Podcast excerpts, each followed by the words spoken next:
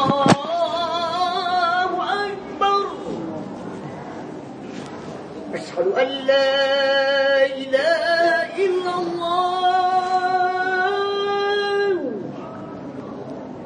أشهد أن لا إله إلا الله أشهد أن محمدا رسول الله أشهد أن محمدا رسول الله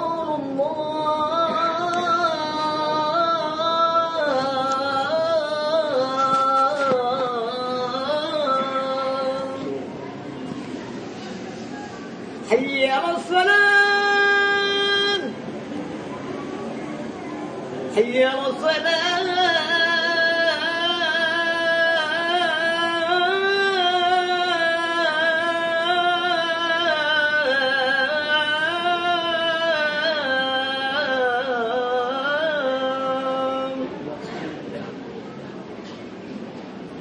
حي على الفلاح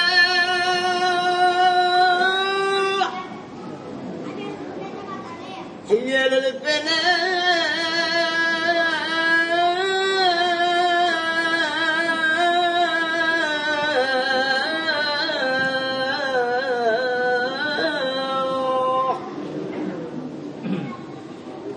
الله أكبر الله لا إله إلا الله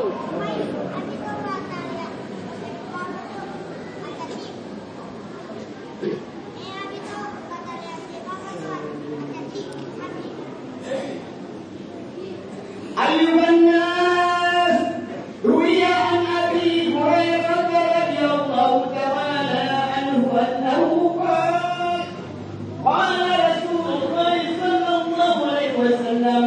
جاء كل لسانه كرمس يوم الجمعة والإمام يحدث فكالنجارون من نجا فلا يبدا استمعوا وأنصتوا رحمكم الله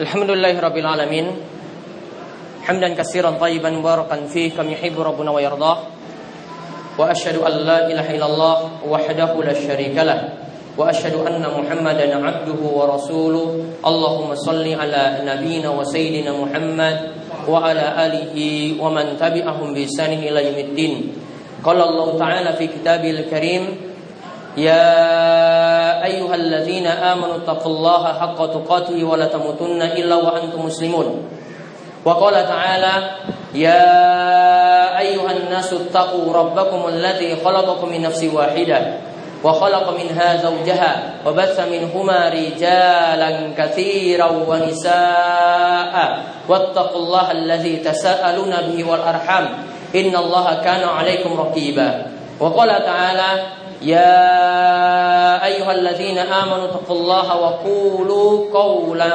سديدا يصلح لكم أعمالكم ويغفر لكم ذنوبكم ومن يطع الله ورسوله فقد فاز فوزا عظيما فإن أصدق الحديث كتاب الله وخير الهدى هدى محمد صلى الله عليه وسلم وشر الأمور محدثاتها وكل محدثة بدعة وكل بدعة ضلالة وكل ضلالة في النار معاشر المسلمين Jamaah salat Jumat yang semoga selalu dirahmati dan diberkahi oleh Allah Subhanahu wa taala. Alhamdulillah pada kesempatan kali ini kita diperjumpakan oleh Allah Subhanahu wa taala di bulan Ramadhan 1436 Hijriah. Dan saat ini kita telah menginjak Ramadhan yang kedua dari bulan yang penuh berkah ini. Di mana di antara keberkahannya Nabi sallallahu alaihi wasallam itu menyebutkan dalam hadis yang sahih diriwayatkan oleh Imam Bukhari dan Muslim. Nabi sallallahu alaihi wasallam bersabda, "Idza jaa Ramadan, futihat abwaabul jannah wa ughliqat abwaabun nar wa sufidatisy syaitan." Kata Nabi sallallahu alaihi wasallam, jika Ramadan itu tiba, maka pintu-pintu surga itu dibuka, pintu-pintu neraka itu ditutup, dan setan pun ketika itu diikat atau dibelenggu. Kaum muslimin yang semoga selalu dirahmati oleh Allah Subhanahu wa taala. Di antara pengertian hadis ini kita maknai secara hakikat, yaitu ketika disebutkan pintu surga itu dibuka, maka benar-benar pintu surga saat ini itu dibuka. Kemudian kalau dikatakan pintu neraka itu ditutup, maka benar pintu neraka saat ini ditutup. Dan ini tanda bahwasanya neraka dan surga sudah ada saat ini, namun belum ada penghuni. Kemudian disebutkan lagi setan ketika itu dibelenggu. Yang dimaksudkan di sini, setan itu bisa diikat dan tidak mengganggu orang-orang yang beriman ketika menjalani puasa. Sebagaimana dikatakan oleh Abul Abbas Al-Qurtubi, beliau mengatakan yang dimaksudkan adalah setan tidak mengganggu orang beriman ketika mereka menjalankan ibadah puasanya dengan sempurna, meninggalkan makan dan minum, meninggalkan juga hubungan intim antara suami istri, begitu pula mereka meninggalkan maksiat-maksiat. Sebagaimana yang Nabi sallallahu alaihi wasallam itu sebutkan, "Man lam yada' qaulaz-zur wal 'amala bihi, falaysa lillahi hajatun fi ayyada ta'amahu wa syarabahu." Kata Nabi SAW, bagi orang yang bermaksiat, yaitu yang berdusta, berbohong di siang hari bulan Ramadan, siapa yang tidak meninggalkan kata-kata dusta, bahkan dia mengamalkannya, maka Allah tidak lagi butuh pada puasa yang dia lakukan, tidak lagi butuh pada makan dan minum yang dia tinggalkan. Maka ini menunjukkan apa yang dikatakan oleh Abul Abbas Al-Qurtubi tadi benar, bahwa orang ketika menjalani puasa bukan hanya meninggalkan makan minum, namun juga dia harus meninggalkan maksiat. Dia harus meninggalkan kata-kata dusta, dia harus meninggalkan kata-kata kotor, dia harus meninggalkan mencaci maki orang lain.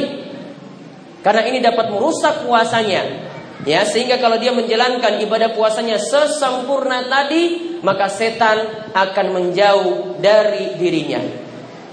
Kesempatan kali ini kami akan menjelaskan tentang amalan-amalan yang mulia yang dilakukan di siang hari ataupun di malam hari dari bulan Ramadan.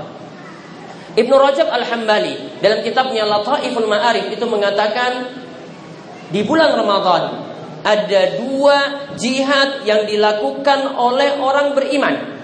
Di bulan Ramadan ada dua jihad yang dilakukan oleh orang beriman. Yang pertama, jihad yang dilakukan di siang hari dengan menjalankan ibadah puasa. Yang kedua, jihad yang dilakukan di malam hari dengan melakukan qiyamul lail, dengan melakukan qiyam Ramadan atau sholat tarawih. Kaum muslimin para jamaah sholat Jumat yang semoga selalu dirahmati oleh Allah Subhanahu wa taala. Kita tahu menjalani puasa yang tadi sebagaimana disinggung, yaitu orang yang berpuasa meninggalkan makan minum, serta dia menjaga pendengarannya, dia menjaga penglihatannya, dia menjaga lisannya, lidahnya, mulutnya, agar juga ketika itu meninggalkan maksiat. Ini namanya orang berpuasa ketika dia berpuasa di siang hari bulan Ramadan. Maka di antara keutamaan yang dia peroleh, sebagaimana dikatakan oleh Nabi sallallahu alaihi wasallam, la khalufu fami shaim ahadikum, yaitu bau mulut dari salah seorang yang berpuasa di antara kalian, khairum min rihil misk, maka itu lebih wangi daripada baunya minyak misik atau minyak kasturi. Ini keutamaan yang besar bagi orang yang menjalani ibadah puasa. Kita semua sepakat bahwa orang yang menjalani ibadah puasa mulutnya terasa tidak enak. Namun hal ini diganti di sisi Allah Subhanahu wa taala dengan bau mulut yang harum, bau mulut yang wangi. Maka ini menunjukkan keutamaan yang besar dari amalan puasa yang kita lakukan di siang hari. Begitu juga di antara hal yang menunjukkan keutamaan ibadah puasa, doa-doa orang yang berpuasa adalah doa-doa yang tidak tertolak. Kata Nabi sallallahu alaihi wasallam dalam hadis yang sahih, salasatun la turaddu da'watuhum. Ada tiga orang yang doanya itu tidak tertolak. Dikatakan oleh Nabi sallallahu alaihi wasallam di antaranya as-shaimu hatta yuftira, yaitu orang yang berpuasa sampai dia berbuka puasa, mulai dari subuh hari. Dia menjalani ibadah puasa sampai tenggelamnya matahari. Dia menjalani ibadah puasa, maka doa-doanya itu adalah doa-doa yang mustajab, doa yang diperkenankan oleh Allah Subhanahu wa taala. Enggak, subhanallah, keutamaan yang begitu besar bagi kita yang menjalankan ibadah puasa dengan ikhlas dan mengharapkan pahala dari Allah Subhanahu wa taala. Dengan kita menjalankan ibadah puasa dengan sempurna, maka kata Nabi sallallahu alaihi wasallam pula, man shoma Ramadhana imanan wa ihtisaban ghufira lahu ma taqaddama min dzambi. Siapa yang berpuasa di bulan Ramadhan, puasanya bukan 3 hari, puasanya itu sempurna sebulan penuh, maka dia melakukannya atas dasar iman, punya keimanan yang benar. Kemudian dia melakukannya atas dasar ikhlas, mengharapkan wajah Allah Subhanahu wa taala, maka dosa-dosanya yang telah lalu itu akan diampuni. Maka dosa-dosanya yang telah lalu itu akan diampuni. Dan kata Syekhul Islam Ibnu Taimiyah bahwa dosa yang kemungkinan diampuni bukan hanya dosa kecil, ada kemungkinan juga dosa-dosa besar ini diampuni dengan amalan-amalan puasa. Jihad yang kedua yang tadi disebutkan oleh Ibnu Rajab, yaitu melakukan sholat malam, yaitu qiyam Ramadan atau kita menyebutnya dengan sholat tarawih. Kata Nabi sallallahu alaihi wasallam, "Man qama Ramadhana imanan wa ihtisaban, ghufira lahu ma taqaddama min dzambi." Siapa yang melakukan qiyam Ramadan? Kata Imam Nawawi, yang dimaksudkan qiyam Ramadan di sini adalah sholat tarawih. Siapa yang melakukan qiyam Ramadan sholat tarawih atas dasar iman dan mengharap pahala dari Allah Subhanahu wa taala, maka dosa-dosanya yang telah lalu juga akan diampuni. Ini amalan yang kedua setelah amalan puasa yang juga dapat menghapuskan dosa. Masya Allah, maka ketika orang itu melakukan amalan-amalan di bulan Ramadan, dia akan mendapatkan amalan-amalan seperti ini. Di antaranya lagi ada orang yang menghidupkan Lailatul Qadri, yaitu yang menghidupkan malam-malam akhir bulan Ramadan dengan sholat malam, tepatnya di malam Lailatul Qadar, yang Allah Subhanahu wa taala menyebutnya khairum min alfi syahr, yaitu lebih baik daripada ibadah di 1000 bulan lamanya. Yang kata para ulama, ibadah di 1000 bulan yang tidak terdapat Lailatul Qadar. Maka kalau orang melakukan ibadah juga pada malam tersebut, kata Nabi sallallahu alaihi wasallam, "Man qama Lailatul Qadri imanan wa ihtisaban, ghufira lahu ma taqaddama min dzambi." Siapa yang melakukan qiyam salat pada malam Lailatul Qadar, yaitu dia mendapati malam tersebut terhitung mulai dari waktu maghrib sampai waktu subuh, dia melakukan ibadah salah satu saja pada malam tersebut, bertepatan dengan malam Lailatul Qadar yang sangat mungkin terjadi pada malam-malam ganjil, maka dia melakukannya atas dasar iman dan mengharap pahala dari Allah Subhanahu wa taala, maka dosa-dosanya yang telah lalu juga akan diampuni. Maka kita lihat 3 amalan ini sudah bisa menghapuskan dosa, ditambah lagi dengan zakat fitrah di akhir bulan Ramadan. Itu kata Nabi sallallahu alaihi wasallam, dikatakan oleh Ibnu Abbas, farada Rasulullah SAW zakatul fitri tu'matan tuhratan lis-sha'im minal lagwi war-rafasi wa tu'matan lil masakin. Kata Nabi SAW, Rasulullah SAW dikatakan oleh Ibnu Abbas mewajibkan zakat fitrah. Tujuannya adalah untuk menyucikan orang-orang yang berpuasa. Menyucikannya dari mana? Yaitu dari dosa-dosa, minal lagwi war-rafasi, dari kata-kata kotor dan kata-kata yang sia-sia. Dan tujuan dari zakat fitrah tadi juga adalah untuk memberi makan kepada orang-orang miskin. Sudah 4 amalan juga ini dapat menghapuskan dosa di bulan Ramadan. Maka seperti dikatakan oleh Amwarrik bin Ijli, seorang ulama di masa silam, ia mengatakan pada hari ini, yaitu pada hari Idul Fitri nantinya, itu nanti akan keluar suatu kaum yang mereka akan keluar keadaannya kawaladatu ummahatuhum, mereka seperti bayi-bayi yang baru lahir ketika itu. Maka kita lihat begitu banyak ampunan di bulan Ramadan ini yang sudah semestinya kita mencarinya dan kita kerja keras untuk mendapatkan ampunan yang begitu besar seperti tadi. Intinya adalah masalah sholat malam yang kami sebutkan sebelumnya. Ini punya keutamaan yang besar, mendapatkan ampunan. Selain itu, siapa yang mengerjakan sholat tarawih bersama imam hingga imam itu selesai, entah imam itu lakukan 11 rokaat atau 23 rokaat, dia melakukannya dengan sempurna. Jamaah diperintahkan untuk mengikutinya hingga selesai. Karena Nabi Shallallahu Alaihi Wasallam itu bersabda, Innahu man qama ma'al imam hatta yansarifa kutiba lahu qiyamul laila. Siapa yang sholat malam bersama imam hingga imam itu selesai, imam itu salam pada 11 rakaat atau imam itu salam pada 23 rakaat, maka dia dicatat mendapatkan sholat semalam penuh.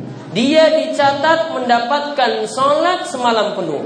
Maka kita lihat, Masya Allah, pahala yang luar biasa pula dari orang yang cuma mengerjakan sholat malam mungkin hanya setengah jam dia lakukan, namun sisa malam yang ada, baqiyatu lailatihi, sisa malamnya yang ada, dia dicatat mendapatkan pahala itu semuanya. Dengan catatan apa tadi? Dikatakan dalam hadis man, berarti dikatakan syarat. Syaratnya adalah ikuti imam sampai imam itu selesai. Dua jihad ini disebutkan dalam hadis, ya, bahwasanya seseorang yang menjadi ahli puasa dan juga seseorang yang menjadi ahli Al-Quran. Ahli Al-Quran didapati banyak-banyak lakukan sholat malam, akan dibacakan banyak ayat Al-Quran ketika itu. Maka dua orang ini, ahli Al-Quran dan ahli puasa, yashfa'ani yaumal qiyamah, akan mendapatkan syafaat dari dua amalan tadi pada hari kiamat. Maka kita mohon kepada Allah Subhanahu wa Ta'ala, semoga di bulan Ramadan ini kita dimudahkan untuk melakukan dua jihad yang besar ini. Kita kuat untuk melakukan puasa sebulan penuh, dan juga kita dimudahkan oleh Allah Subhanahu wa Ta'ala untuk menghidupkan malam-malam Ramadan kita dengan salat malam. Aku qouli hada wa astaghfirullah li wa lakum wa lisairil muslimin innahu huwas samiul alim. Allahumma shalli wa sallim ala sayyidina Muhammadin wa ala ali sayyidina Muhammad. Allahumma shalli wa sallim alaihi.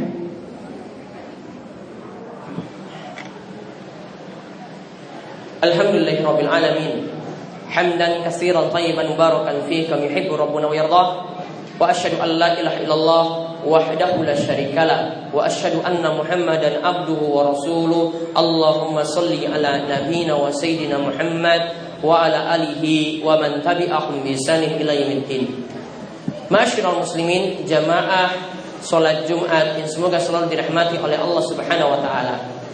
Kesimpulannya tadi, kita mengetahui ada dua jihad yang dilakukan di malam hari ataupun di siang hari dari bulan Ramadan, yaitu di malam hari dengan sholat malam, yaitu sholat tarawih, dan di siang hari dengan berpuasa di siang hari, dengan kita menahan diri dari makan dan minum ketika itu.